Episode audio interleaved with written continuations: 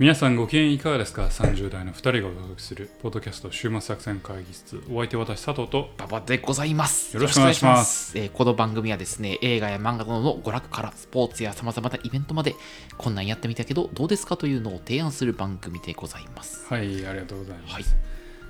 人はね、秘密を抱えると苦しくなるものなんですよ。何の入りやね。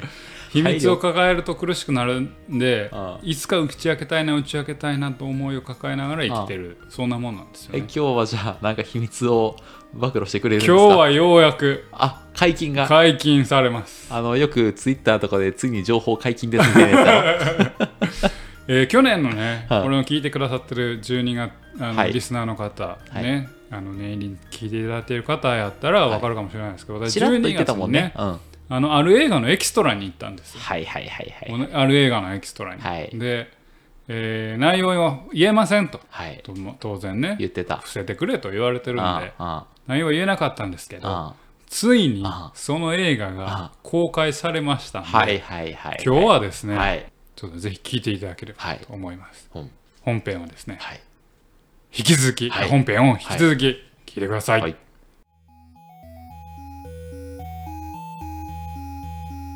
というわけで今日も会議をね、いや今日は会議ではない、パーティーです。今日はパーティーです。祝賀パーティーなの。祝賀パーティー、公開祝賀パーティー。佐藤映画デビュー記念。確かに祝賀パーティーや。ちょっと俺乾杯しなあかんな。おい乾杯。いやいや、なんやねん。ということで、ね、ちょっと今日はやっていきたいなと思いますが、今日取り扱う映画はですね、今絶賛公開中の、ハルンチル。おい、横浜流星かける佐藤浩市、ダブルタッグのね、橋本環奈、佐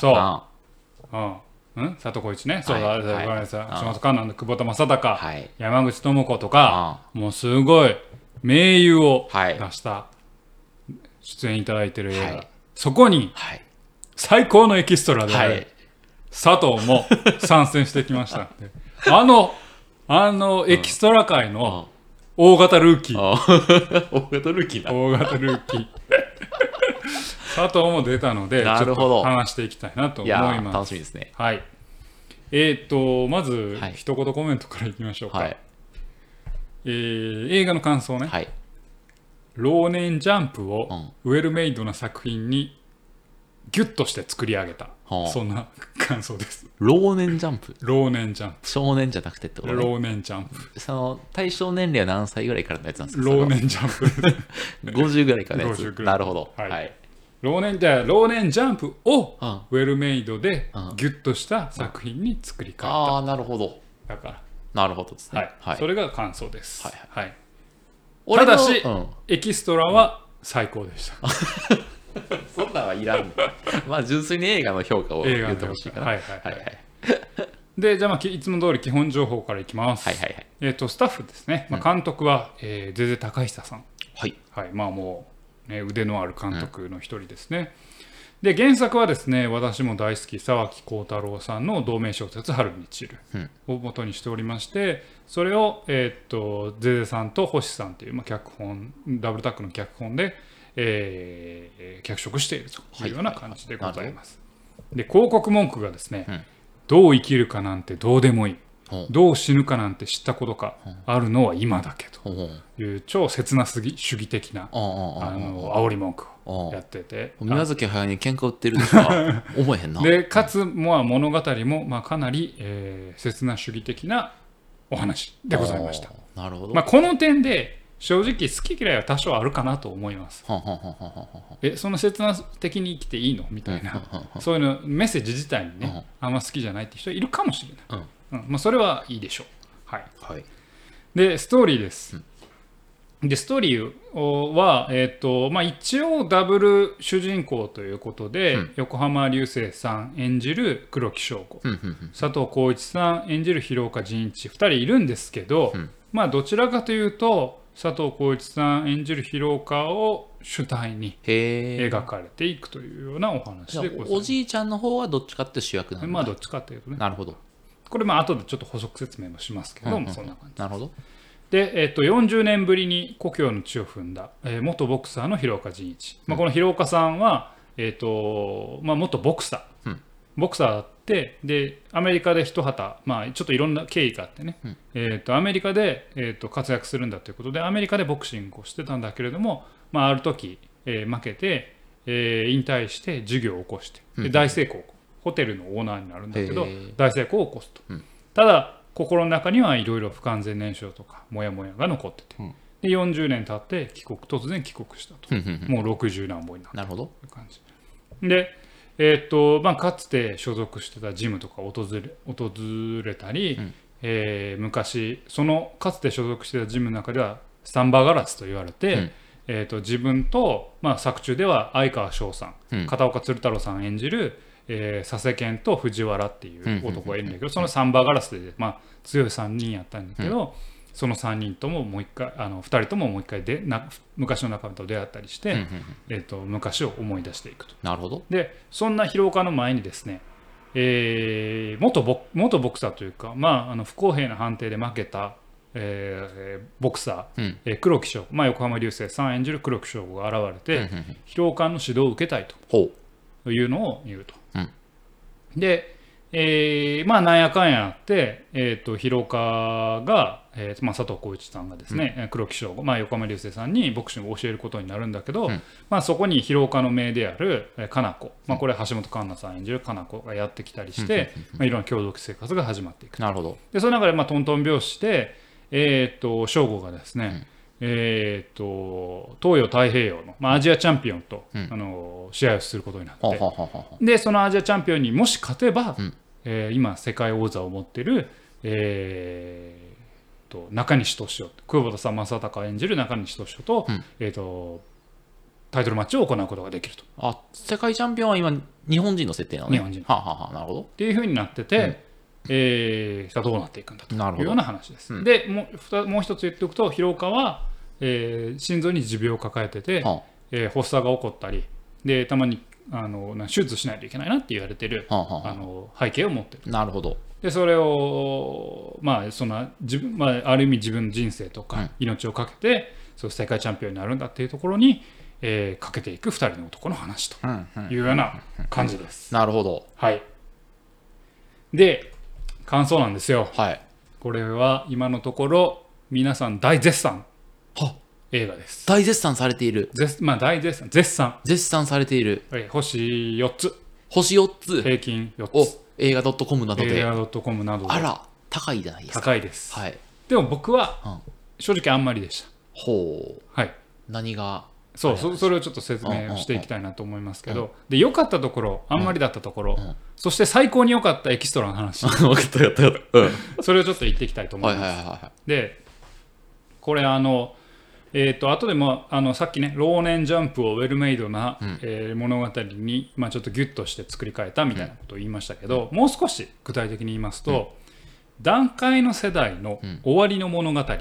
ら、うん、自分の負債を清算したい老人と、うん、親世代の負債を背負わされた若者の話へ、うん、現代的に若干アップデートしたっていうのがこの作品かなと思っています。お、トップガンとは違う。トップガンとはちょっと違う。あ、俺ずっとトップガンやと思ったわ。あ、本当？うん、ね、そういう意味では、うん、原作はトップガン的なところではある。まず原作は春に散る、先ほど申し上げた通り、うん、斉藤太郎さんが2017年に出した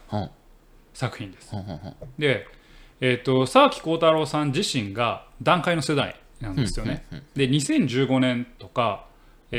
2017年あたりって、団塊の世代がだいたい65とか70ぐらいだから定年退職して、うん、おそらく定年再雇用も終わり、うん、いよいよ社会との距離が少しずつ離れ始める、人との距離が離れ始めるっていう、うん、そんなタイミング で上梓されたんですね、うん、春に散るは、うんうん、で内容的にも団塊の世代の終末の物語として結構書かれてるんですよ。なるほど。で、まあ老いた人間がどう終わっていくかと、うん、であるいはその次世代へどう継承していくかっていうのが、うん、まあ、大体原作のテーマかなっていう感じです。なるほど。でこの映画化にするにあたって、横浜流星さんの黒木省吾を立ててるけど、原作も当然黒木省吾出てくるんですけど、うん、原作よりも映画よりも原作はもっと黒木省吾の存在感は薄いです。あ、なるほど。もっと、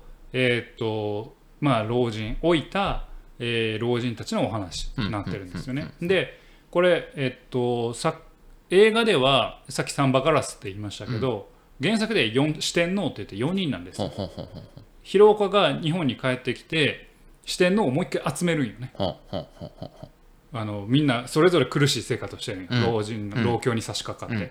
で四天王をもう一回集めて、自分たちが最後暮らす対の住処みたいな家を作るんよ。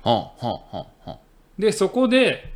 たまたま出会った黒木省吾に四天王がそれぞれ必殺技を持ってて、それを教えていくんですよ。少年ジャンプみたいな話なんだよな。そう、老年ジャンプなんよ。少年サンデーでそんな話あった史上最強の弟子健一って使った話が老年ジャンプなんですよ。ほう、なるほど。本当に。で、まあ、これはちょっとだけ映画にも反映されてるけど、飲んでたら男4人とあとかな子もいるんかな、5人で飲んでたら、これ原作のエピソード、ね、ヤンキーに絡まれるんよ。でその中に黒木省吾もいんねんけど、これ原作のエピソードです。映画では変えてるんです。でヤンキーに絡まれて、で四天王が一人一人、自分の得意技で不良をやっつけるんよ。漫画やん。でこの辺が僕結構、まあ僕サークルだろ結構かなり好きだったんですけど、ちょっと寒いなって正直思ったんですよ。行けお前の三段突きで三段突き出たなんとかの佐世拳の三段突きだこれはどうやらこうやらとかって言ってるんだけどちょっと演出寒いなって思って、まあ老年ジャンプだなって思ったんですよね。なるほどね。でまあ「春に散る」もで原作もすごい評価高いんですけど、僕正直乗れなかったんですよ。でこれってやっぱり団塊の世代が自分の夢とかやり残したところを若い世代に固くして気持ちよくなるお話なんですよね。でうーんって思って、でセリフ回しもかなり文語的やし、かな子に超能力があった余計な要素もあって、かな子に超能力あった、まあちょっと超能力的、原作やりたい放題な、まあ超能力的はちょっと予知的な能力があったりして、あんまり僕は面白い作品じゃなかったなと思って、これ映画化するときどうなるんやろうと思ってたら、さすがにやっぱそこはわきまえてて、まず上下巻でもうすごいたくさんあるし、登場人物も多いからいらん設定だいぶ削ってます。さっき言ったように四天王はサンバガラスにしてるし、かな子も不動産屋の女の子っていう設定なんやけど、広岡の娘姪っ子にしたり、ちょっと設定をいろいろ変えていると。で黒木省吾の設定とかも変わっている、変えているというような感じです。でかな子の設定とかも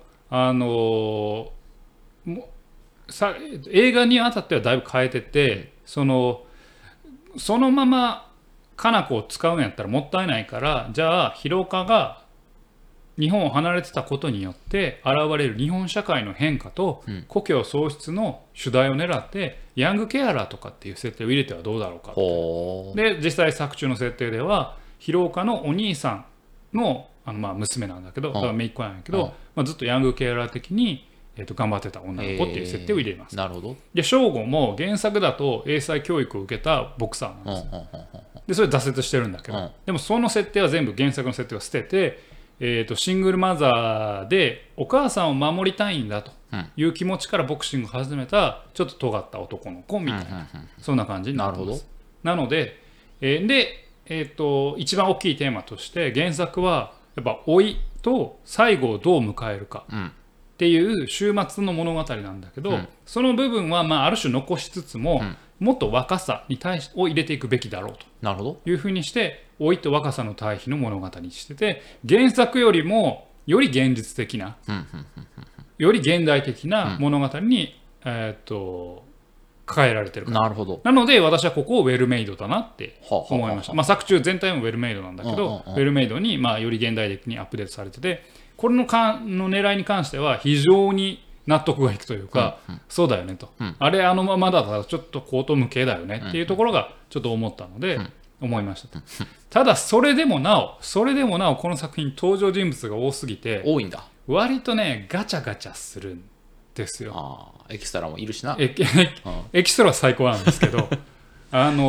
何がガチャガチャするかっていうと、うんまあ、ある種すごく丁寧に描こうとしてるんですよね、うんうんうん、誰々がこういう思いを描いていてこういうことで決着をつけないといけないみたいなことをすごい思ってた作り手側が考えてたのがよう分かるんですけど、うん、その分なんか情報量が多すぎて、うん、でもその情報量全部入れたいと、はい、となると裏芝居とか裏設定とか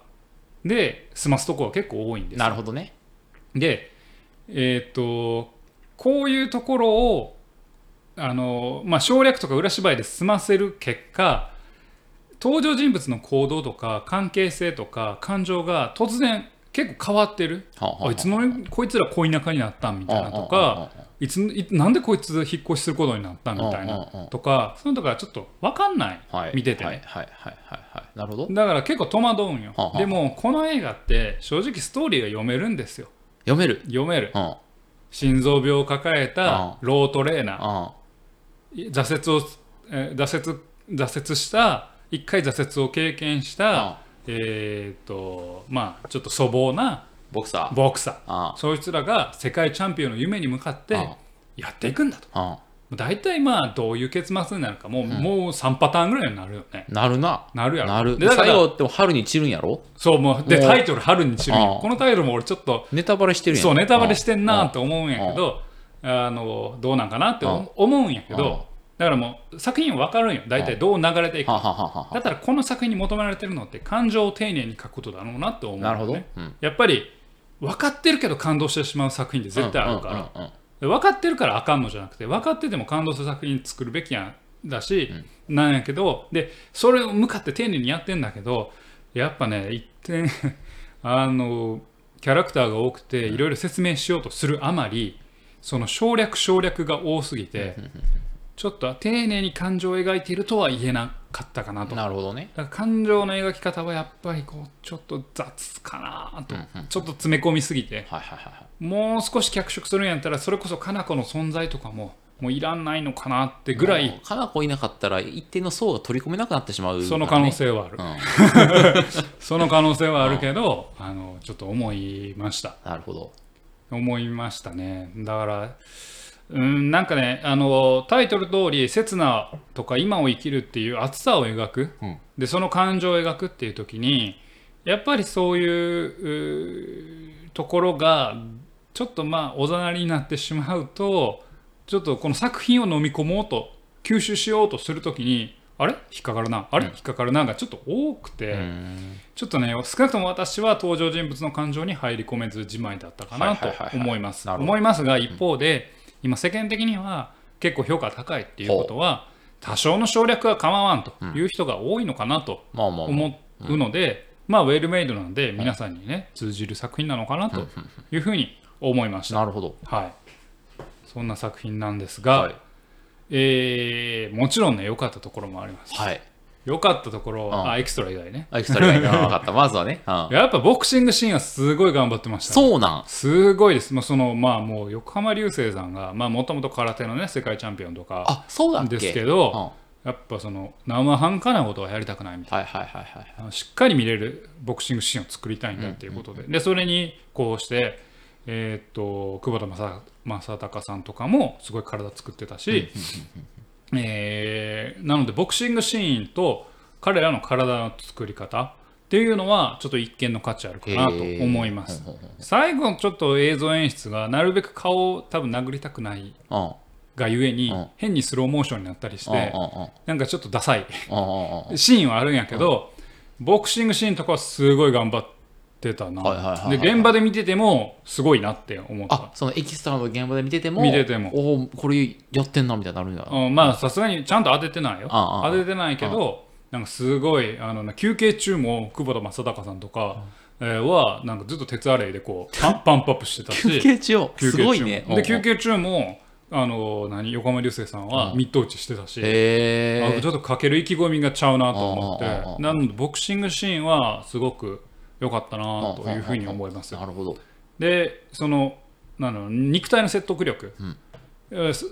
トーリーはまあおおよそ読める分、うん、作品どこで見せていくかというとやっぱり物語の感情軸キャラクターに感情移入できるかという感情軸とボクシング映画やから、まあ、ボクシングの生っぽさ、ね、肉体の説得力が必要やけど、うん、少なくともボクシングの生っぽさとか肉体の説得力に関してはある程度以上の成功はしてるかなというふうに思いました、なのでボクシングシーンだけでも、ね、横浜流星さんのボクシングシーンもすごい、ね、見る価値があるかなというふうに思いました、うん、というのが、はいはいいいところいいところと、はい、まああと、まあ、さっき言ったように残念だったところ、はいはいはいはい、作品の内容です。なるほど。なので作品としては多分ね誰でも見れるというか、うんうん、人をあんまり選ばない、のでぜひねちょっと見てもらえたらいいかなと思います、はい、なるほど。ストーリーちょっと詰め込みすぎやっていうのもさっきから、ね、言うてますけど、うん詰め込みすぎではあるんですけど、うんまあ、さっきも言った通りやろうとすることはよくわかるんですよ、はいはいはい、原作はやっぱりちょっと老年ジャンプなんですよ、はいはいはいはい、老年ジャンプでちょっとなんか段階の世代がちょっと積み残したものをなんか、うん、最後にやっとこうかみたいな感じなんですけど、それじゃダメよねとところで、ちゃんと現代的にアップデートしてるかなと思います。なるほど、はい。でまあ、欲を言えばですけど、もう少しスマートにした方が、うん、もっと疲労化と、黒木を描いていった方がなんか見やすかったかなと思いましたね。シンプルにと、ね、シンプルに、はいはいはい、キャラクターやっぱ多すぎるので、うん、で脇もすごい名優で固めてるんですよね、うん、さっきも紹介しなかったですけど、黒木のお母さんは坂井真紀さんだし、はあ、久保田正孝さんが所属するジムの会長が小沢誠二の誠二さんの息子の小沢幸俊さんだし、うんうんうん、なんかすごい脇を固めてるんですよ、うん、めちゃくちゃ、うん、すごいいい人も使って演技もいいんだけど、まあ、ちょっと詰め込みすぎかなというふうに思いましたね、はい、なのでそんなところが作品のなんかテーマかなというふうに思います、はい、なるほど、はい、では本日のメインディッシュをいかせていただいてもよろしいでしょうか。メインディッシュというかですね、今までは前菜でございましたがじゃあエキストラに出た話はい、まず僕バッチリ映ってました。おいそれ俺見に行かなあかんな。いやでもね、うん、バッチリ映っててちょっとびっくりしました。何秒ぐらい？いやもう一瞬よ。一瞬でも、うん、俺って認識、俺を知ってたら、うん、俺って認識できる佐藤だってあるんやな。僕妻と見に行ったんですよね。妻と見に行って、まあ、隣妻当然妻なんですけど、うんうんまあ、出てくるのが私が出たシーンが、うん、久保田正孝さんが、うんうんうん、まあもうちょっとネタバレですけど、まあ、分かると思うんですけど、うんまあ、最後黒木翔吾と、うん中西が世界戦すると、うんWBA のチャンピオンベルトをかけてすると。で、黒木翔吾さんの黒木翔吾さん、ね、横浜流星さんの入場シーン終わって、うん次久保田正孝さんが入場するっていうシーンのところに、うんうん、その脇でなんかめっちゃ応援久保田側のどちらかというとこれもちょっとまあ後で言うと、うんね、撮影上は同じところから出てるんですよ。はいはいはいはい、なるほどね、うんうん、だからどっちにも実はいるんですけど、うんうんうんうん、久保田さんのところに映ってます。はいはいはいはい、なるほど。なんか久保田さんが手を挙げたかなんかの時に私脇からウェーって言ってでその時にもう出たと思って、うんうん、映画館見ながら、うん、出たと思ったら、うん、妻が肘でツンツンとしてたそしたらなんか俺すげえちょっと恥ずかしさと面白さがなんか心に去来して、うん、なんか真面目なシーンよ、うん、今からもう勝負に戦っていくんだっていうシーンやねんけど、うん、俺なんか笑いてきてさすがに映画館やからその声出して笑うんけど、うんやってもらって嬉しかったやろ。いや嬉しいというか違うの恥ずかしさとそうなんやなんか気持ち悪さなんか変なないまざりなんかうわ出てもったーってみたいな隣の人とかこいつなんで笑ってるんやみたいな笑うシーンではないやろみたいな感じでそんなのがあったというところですが見た時の感想なんですけどとこれも女性に対するあれですけど女性横浜流星ファンの方に対するコメントですけど、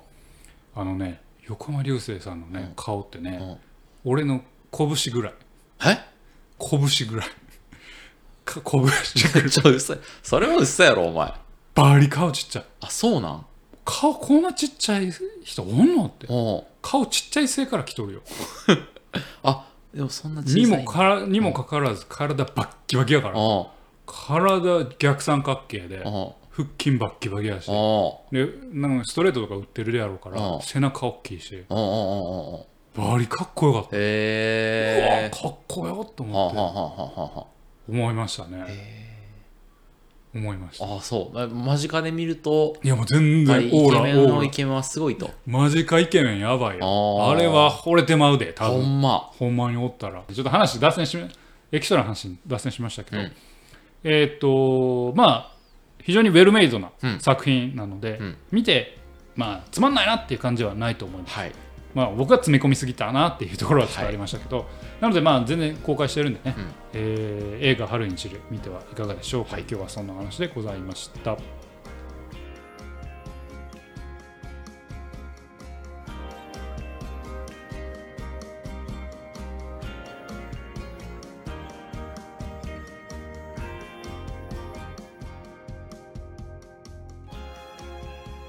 週末作戦会議室はお便りをお待ちしております。お便りはポッドキャストのメモ欄に記載されたリンクよりアクセスいただき、終幕作戦会議室ホームページ、メールフォームよりお願いします。また X もやっています。終幕作戦会議室で検索ください。お便りは X にいただいても結構でございます。ということでね、まあ、作品そのものもなんですけど、エキストラ体験っていいんじゃないかなと。いや、新しいね。新しい週末の過ごし方だよこれは。そうそう。自分の顔を大スクリーンで見るという。新鮮だね。どうやって申し込めばいいのそういうのって。いろんなところは公開してたりするから。なんかまあ、僕はその脚本とかの友達のつてでね、つてというかなんかあれがあるけど、募集してますよ。サイトちゃんと調べれば。そうなんだ。なのでちょっとね、今度皆さんエキストラに出てはいかがですか。ちょっとだから今年からの目標は、まあ半年に1回エキストラちょっと出てみようかな、エキストラ応募してみようかなと思ってます。ちょいちょいこれの今後佐藤さんの顔が出てくるかもしれない。何かの映画に普通に顔バレ実体化する。いや、だからこの佐藤さんの顔知りたい人はこの春に散るを見てオレンジのパーカー着てるやつを探せばいいやろもしかしたら隣の T シャツが見つかるかもしれないけどまあ席替えしてるからね、何回かあれやけどかもしれんけど、ちょっと見れるかもしれない。はい、わかりました。まあそうやって何でしょうね、見ていつも消費するだけじゃなくて、作り手の現場にちょっと赴いてみるっていうのも新しい週末体験ではないでしょうか、というような、今日はそんなお話でございました。というわけでお送りしてまいりましたポッドキャスト週末作戦会議室、本日はこれに手を開き、お相手は私佐藤と馬場でございました。また聞いてください。さよなら。